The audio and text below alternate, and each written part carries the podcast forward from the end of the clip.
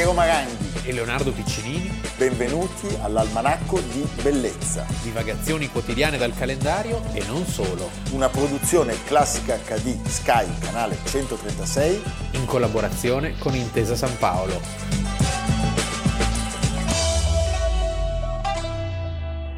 Mentre la prima squadra stende le tubazioni per aggredire le fiamme lato Corte San Gaetano, la seconda squadra inizia a stendere le tubazioni verso Calle della Fenice, la calle è larga non più di un metro e mezzo. Bisogna evitare che le fiamme raggiungano gli edifici adiacenti. La situazione appare subito grave. Intanto, il volume di fuoco che si sprigiona dal crollo del tetto delle scenografie mette in allarme i veneziani, che saliti sui tetti delle loro abitazioni si mettono all'opera per aiutare i vigili del fuoco. La notte del 29 gennaio del 1996 un incendio doloso esplode all'interno del Teatro La Fenice di Venezia, distruggendolo completamente. I responsabili sono due elettricisti, Enrico Carella, aiutato da suo cugino e unico dipendente Massimiliano Marchetti coinvolti nella manutenzione del teatro che per evitare il pagamento della penale dovuta ai ritardi della Penso. loro impresa decidono di causare quello che doveva essere un piccolo incendio. I due sono stati arrestati un anno dopo l'incendio e poi condannati in via definitiva. Sette anni di carcere per Carella, fuggito ma riacciuffato in Messico e 6 per Marchetti. Ma procediamo con ordine.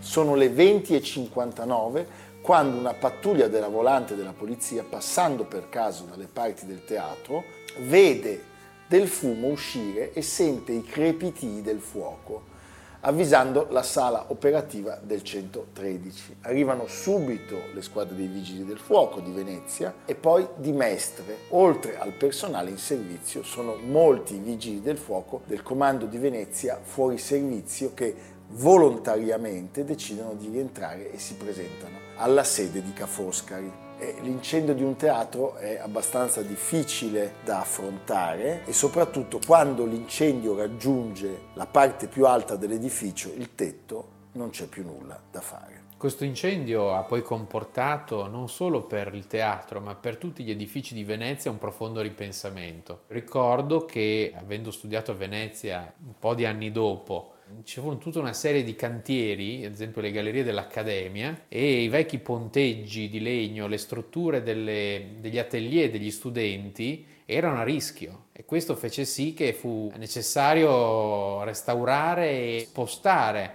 eh, le, le aule dell'Accademia dall'antico edificio della Scuola della Carità, cioè era un pericolo per tutti gli edifici storici. Se, eh, come dire, il tema è delicatissimo ovunque, a Venezia lo è ancora di più. Ricordiamo alcuni dati di quella terribile notte. Alle 21.18 le fiamme forano il soffitto delle sale e fuoriescono dal torino della scenografia. Solo sette minuti dopo... È rapidissimo il tutto. Sì, rapidissimo. Viene fatto un ulteriore tentativo per cercare di salvare il teatro. Una squadra entra dal lato della portineria che comunica direttamente col palco de, del teatro ma quando arrivano dentro la sala i pompieri si rendono conto che non c'è più niente da fare, cioè i palchi sono distrutti e l'unica possibilità è quella di cercare di evitare la propagazione del fuoco agli edifici limitrofi,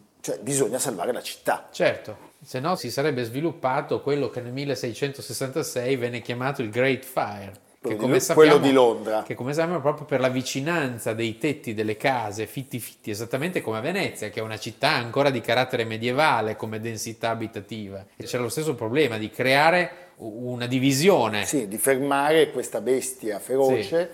Sì. Eh, noi sappiamo che i veneziani che abitavano quella zona furono anche loro coinvolti perché dai, dalle loro terrazze, dai loro tetti, eh, dalle loro finestre con qualsiasi mezzo cercarono di intervenire con mezzi evidentemente di fortuna.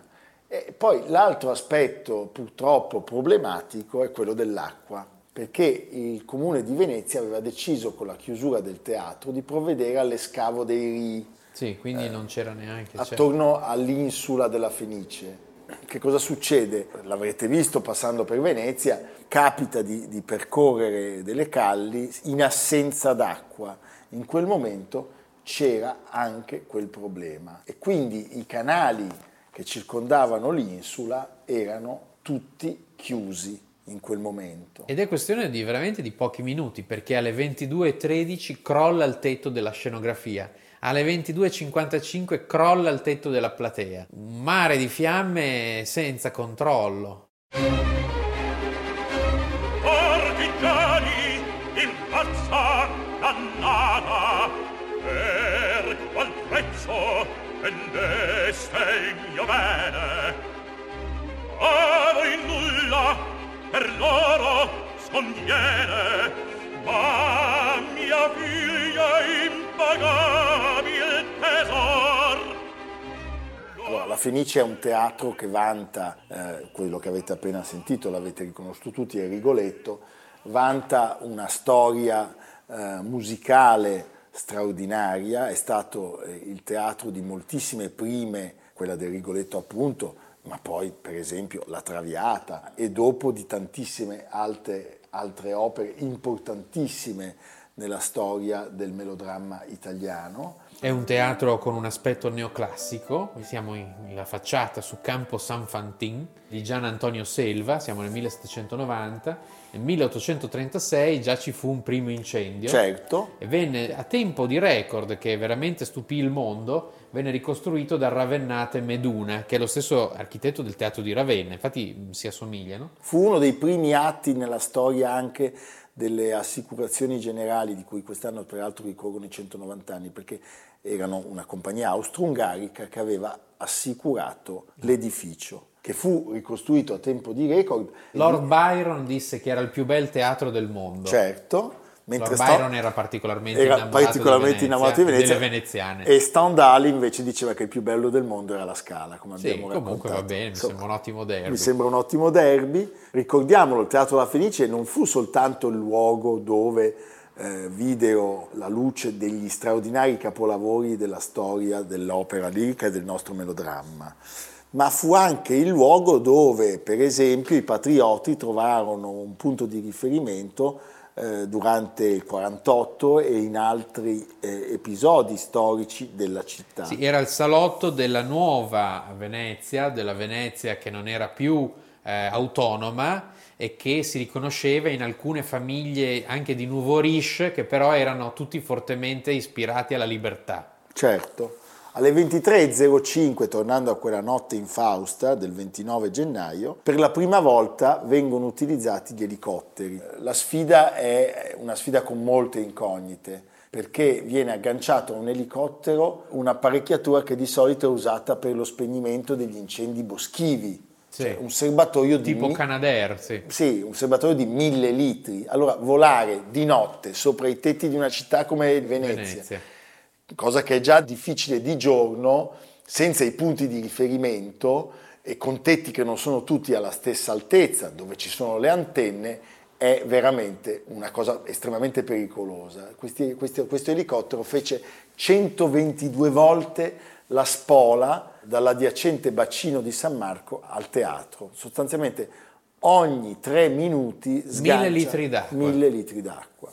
E è un'operazione suo... mai forse fatta prima. Non, non, non, credo, certamente non in Italia, e il suo contributo sarà determinante anche per bagnare i tetti degli edifici adiacenti di cui parlavamo prima, per evitare appunto la propagazione. Dopo il crollo del tetto della platea, viene deciso l'intervento dell'elicottero. Le squadre sui tetti vengono avvisate. Per la prima volta è utilizzato un elicottero per spegnere l'incendio di un edificio. Non è possibile conoscere le eventuali conseguenze. L'elicottero inizia l'avvicinamento a Venezia. In un'atmosfera surreale, il rosso all'orizzonte indica il luogo del disastro. Terribile, ricordiamolo alle prime luci dell'alba, vedere il teatro che si presentava come un'enorme scatola vuota, la polvere, i calcinacci, le travi bruciate. Eh, ci sono volute circa dieci ore per vincere le fiamme e i vigili poi avrebbero vigilato e vegliato eh, la carcassa di questo luogo così importante per la città e per la nostra storia. Si scoprì poi solo successivamente l'origine tremenda, incredibile di questo, di questo rogo, di questo incendio doloso. È uscito di recente per Inaudi di Giorgio Falco, Flashover, incendio a Venezia. Falco fa perno sui fatti accertati dai processi. L'incendio fu appiccato, come hai detto tu, da due elettricisti, Enrico Carella, titolare di una piccola impresa, insieme a suo cugino Massimiliano Marchetti, dipendente della stessa ditta, perché non erano stati rispettati i tempi del subappalto loro concesso concesso dalla ditta vincitrice, quella del padre di Carella, Renato, il segno di un familismo amorale dentro quel sistema produttivo. Carella figlio, per evitare di pagare la penale, già indebitato di milioni, di lire ancora, con parenti e banche, ma non per investimenti nel lavoro, ma per comprare macchine e scarpe di lusso, Infatti la sintesi di questo orrore è subappalti e BMW, poca morale e tanti debiti. Decise di dare alle fiamme il teatro pochi giorni prima della scadenza, simulando un incidente per annullare di fatto lavori e scadenze con la complicità del cugino. Altre connessioni casuali, ma che si portano dietro scie di senso. In quell'anno, con decreto del Presidente della Repubblica, il 16 maggio 1996 Oscar Luigi Scalfaro conferisce la medaglia d'argento al merito civile ai vigili che erano intervenuti in quella notte terribile.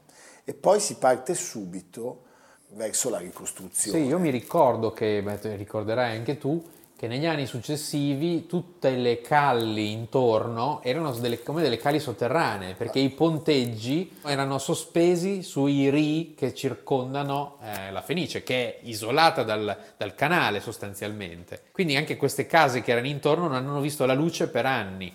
Ecco, noi sappiamo eh, che eh, il moto è quello che aveva già dettato le regole per la ricostruzione del campanile di San Marco cioè dov'era, com'era, sì, e dov'era, dov'era sì. e com'era. Sì. Si utilizza un progetto di Aldo Rossi. Sì, anche se di Aldo Rossi oggi ciò che si vede è solo la sala, quella con la riproduzione dell'architettura della Basilica Palladiana, che è una sala un po' per prove, per conferenze, eccetera, mentre il teatro è stato ricostruito eh, appunto come era dov'era, anche se devo dire con una qualità discontinua. Un po' discontinua. Ecco, Devo dire però acustica perfetta. Io ho sentito non soltanto delle opere dei concerti alla Fenice, ma anche delle serate di musica da camera eh, o per piano solo e eh, sempre con grande soddisfazione e grande gioia. Ecco, ricordiamolo, il teatro originale era stato inaugurato nel 1792 con i Giuochi d'Agrigento di Giovanni Paisiello c'era stato un restauro già nel 28, poi nel 36 l'incendio, dovuto probabilmente a una stufa, 1836, un incendio che distrugge la sala grande e parte della struttura. Ci sono sempre numerose opere di restauro e poi dopo il 1996 inizia la terza vita della Fenice. Nel dicembre del 2003 con il concerto in diretta televisiva di Riccardo Muti, concerto inaugurale della nuova struttura. E oggi la Fenice è un teatro posto bellissimo. bellissimo, è bello arrivarci a piedi, bello. è bello starci, è bello frequentare i baccari nelle zone, eh certo, è bello bere. È un rito iniziatico. È un rito iniziatico. Questa storia, diciamo, è una storia terribile ma con un lieto fine. E la Fenice, come sempre, rinasce. rinasce. Quindi pensiamo anche un po' a Harry Potter e all'ordine della Fenice. Esatto. Va bene Leonardo. Viva la Fenice, salutiamo il teatro a cui vogliamo sempre un, un bene fortissimo. Viva il Leon!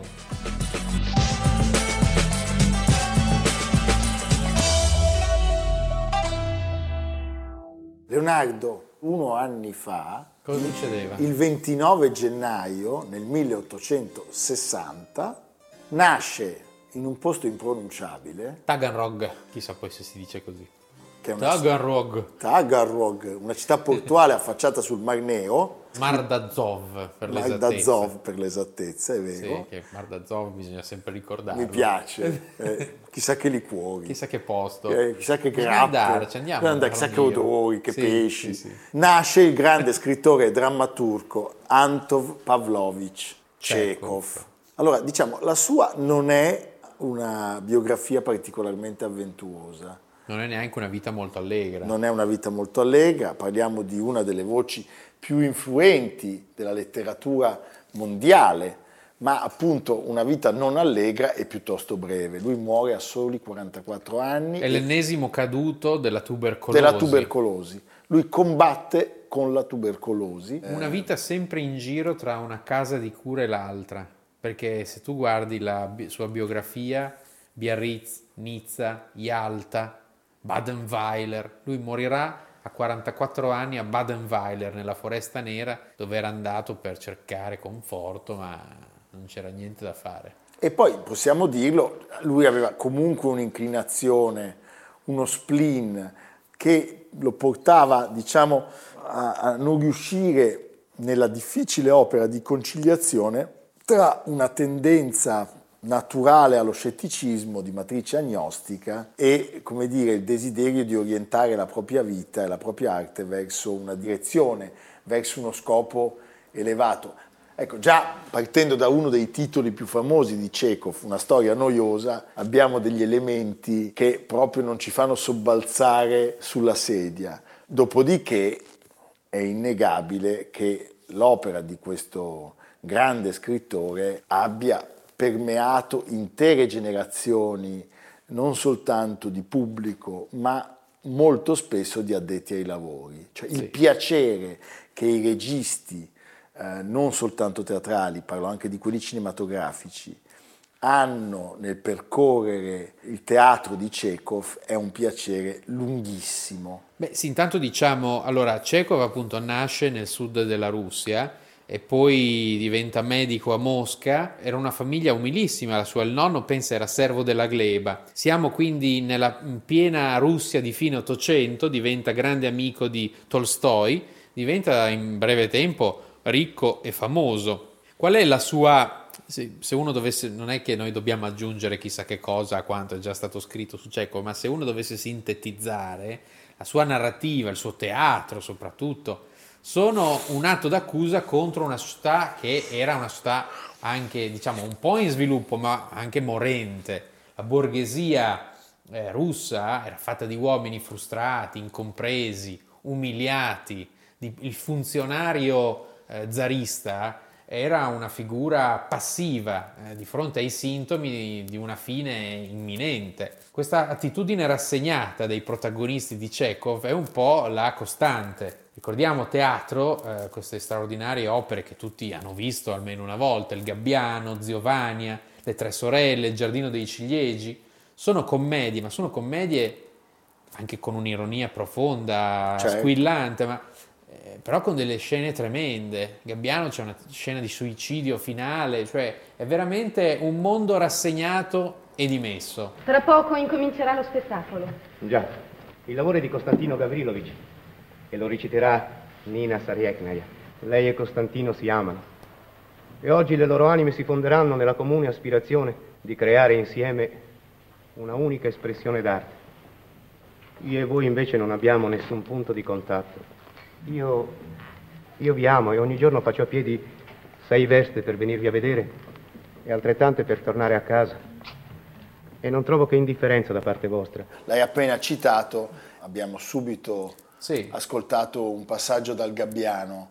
Abbiamo parlato di una vita, diciamo, eh, non particolarmente carica così di balzi e di spunti brillanti, però non è forse eh, corretto bollarla come una storia noiosa. Allora, lui inizia a lavorare soprattutto per necessità, perché in quel momento quella Russia iniqua che tu hai descritto Totalmente. Era però anche... Era il posto più iniquo del globo terrestre. Era il posto più iniquo del globo terrestre. Però non a caso arrivano poi... Non a caso eh, poi arri- arriva... Gli emenano, eh? Gli emenano i rivoluzionari. Sì. Però era pullulante di riviste di ogni livello e taglio. E lui trova nella scrittura una fonte di guadagno sicura in attesa di, di chiudere gli studi in medicina e questa costante, lui non, non, abbandonerà mai l'attività di medico e diceva di sé che era proprio merito della sua professione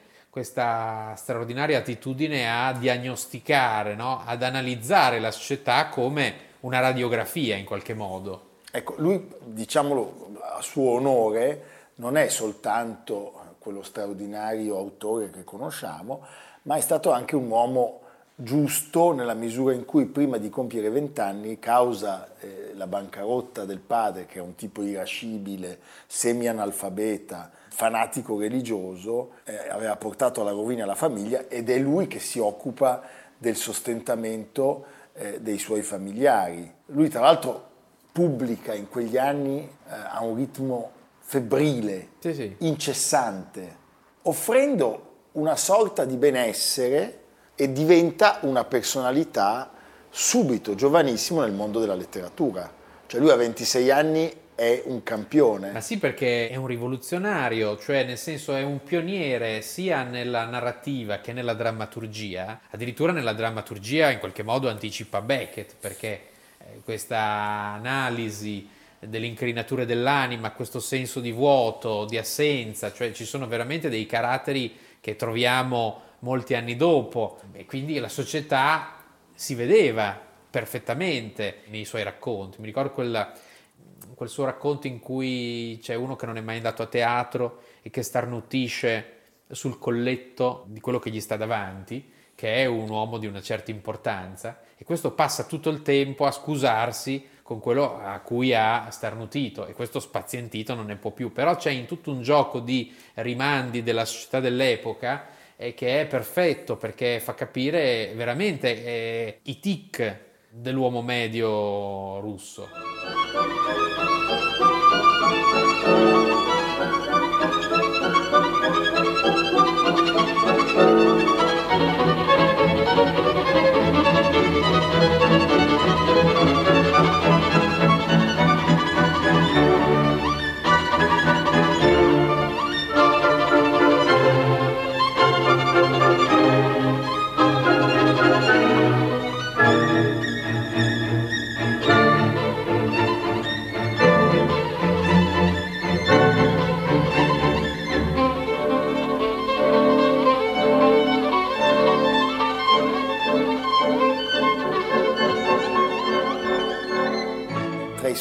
Grandi estimatori, oltre a Grigorovich, che era il massimo critico letterario dell'epoca in Russia, c'era Tchaikovsky, abbiamo appena ascoltato un passaggio. Che è un altro grandissimo innovatore. che è un, gran- un grandissimo innovatore, un altro Cioè sono i giovani leoni della- del mondo culturale russo. è anche un grandissimo triste. C'è un, però un momento veramente avventuroso, perché il suo viaggio in Siberia, parliamo della famigerata colonia penale nell'estremità orientale Di Sakhalin. di Sakhalin, Sì, lui c'è una Siberia. forma di filantropia, di filantropia e di assistenza e di curiosità verso chi soffre e questo è un episodio perfetto. Lui a un certo punto eh, decide di intraprendere questo viaggio dopo una serie di insuccessi e anche di drammi personali, perché il suo racconto Una vita noiosa suscita molte critiche e la nuova pièce Lo spirito della foresta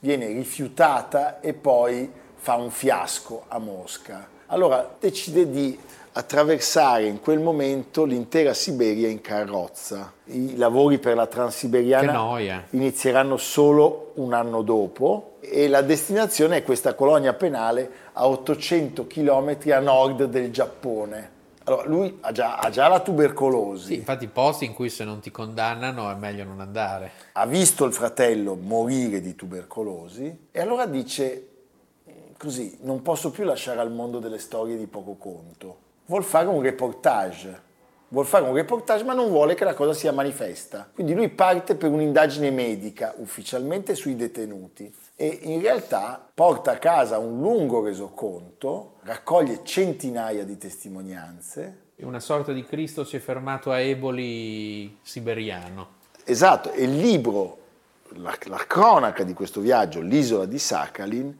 pubblicato in Italia dal nostro caro e stimatissimo amico Roberto Roberto, Calasso Calasso, per per, Adelphi.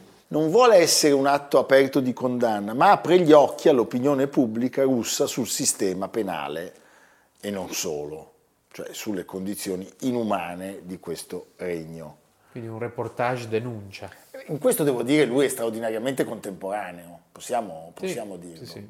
Cerchi di scuotersi, di pulsare di vita, sei figli. Che cosa mi avvince? Che cosa mi attrae? Mi attrae la bellezza. Non so rimanerla indifferente. no.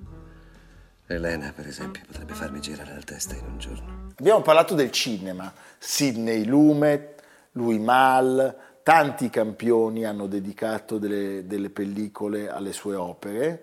Eh, quello che avete sentito era Vagna, Zio Vagna, che Louis Malle ha messo magistralmente in pellicola con Vagna sulla 42esima strada. Ed è un film eh, che io ho visto a un festival di Venezia e che mi sento di, di consigliare a tutti. Laurence Olivier sarà come regista la sua ultima regia, il suo ultimo film, impegnato nelle Tre Sorelle. E poi possiamo anche venire all'Italia, un breve contributo. Là c'è una porta rossa. La vorrei tinta in nero. Niente colori. Tutto dipinto in nero. Io volterò la testa fin quando arriva il nero. Là c'è una fila d'auto. E sono tutte nere, coi fiori e col mio amore che non tornerà più. Bene, non è niente male. Eh, certo, per recitare cieco ci vorrà una, eh, una recitazione un pochino più... Sì, già un po', un po' Eh, meno... per me la parte è sua. Eh, Senta, la tournée parte fra una settimana, pensa di potercela fare? A Battantuono e Bentivoglio, eh, qui nel film di Salvatore Stournè, nel 1990, sono due attori problematici di una compagnia che è in tournée con il Giardino dei Ciliegi.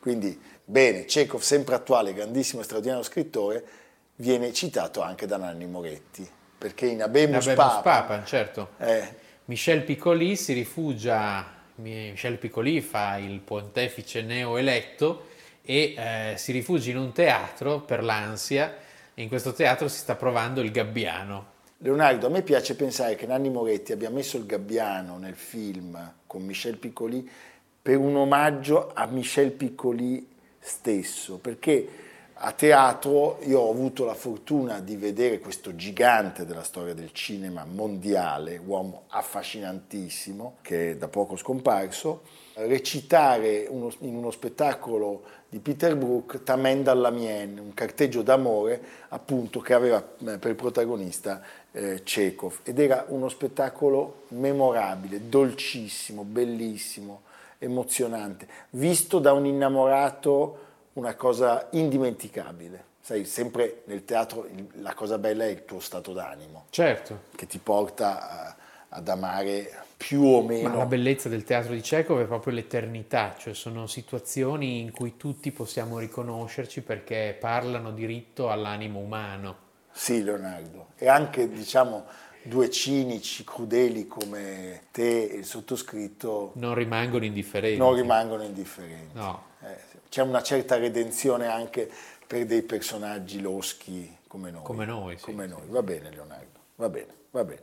Allora, Leonardo, Venezia, Russia, il mondo, ma dove ci porti oggi? Oggi è il santo del giorno, è Sant'Aquilino, eh, uno strano personaggio, però è un eh, santo e martire della Chiesa Ma Cattolica. c'aveva il naso aquilino? Chissà, forse anche. Nato in Baviera e morto a Milano perché viene ucciso a Porta Ticinese dai catari. pensa- Anche- anche lui? Anche lui, è una storia simile Come- a quella come di San Pietro. Sì, però lui con una spada conficcata in gola. Perché i catari sono quelli, quando andate nelle chiese vedete Pietro, attenti, Pietro sono- Martire, vedete uno che ha un'ascia in testa, quella è opera dei catari. Quindi se mi telefonassero o vi chiamassero al citofono dei catari, Non, non- non aprite. aprite ai testimoni di Geova forse, Sì. ma i catari meglio di no. Ma senti, e cosa vediamo di Sant'Aquilino? Il corpo di Sant'Aquilino, che muore nel 1015, verrà poi trovato dai facchini ed allora diventa il patrono dei facchini e viene portato nella chiesa più vicina, in San Lorenzo, ed è posto in quello che un tempo era un mausoleo imperiale, che oggi si chiama Oratorio di Sant'Aquilino.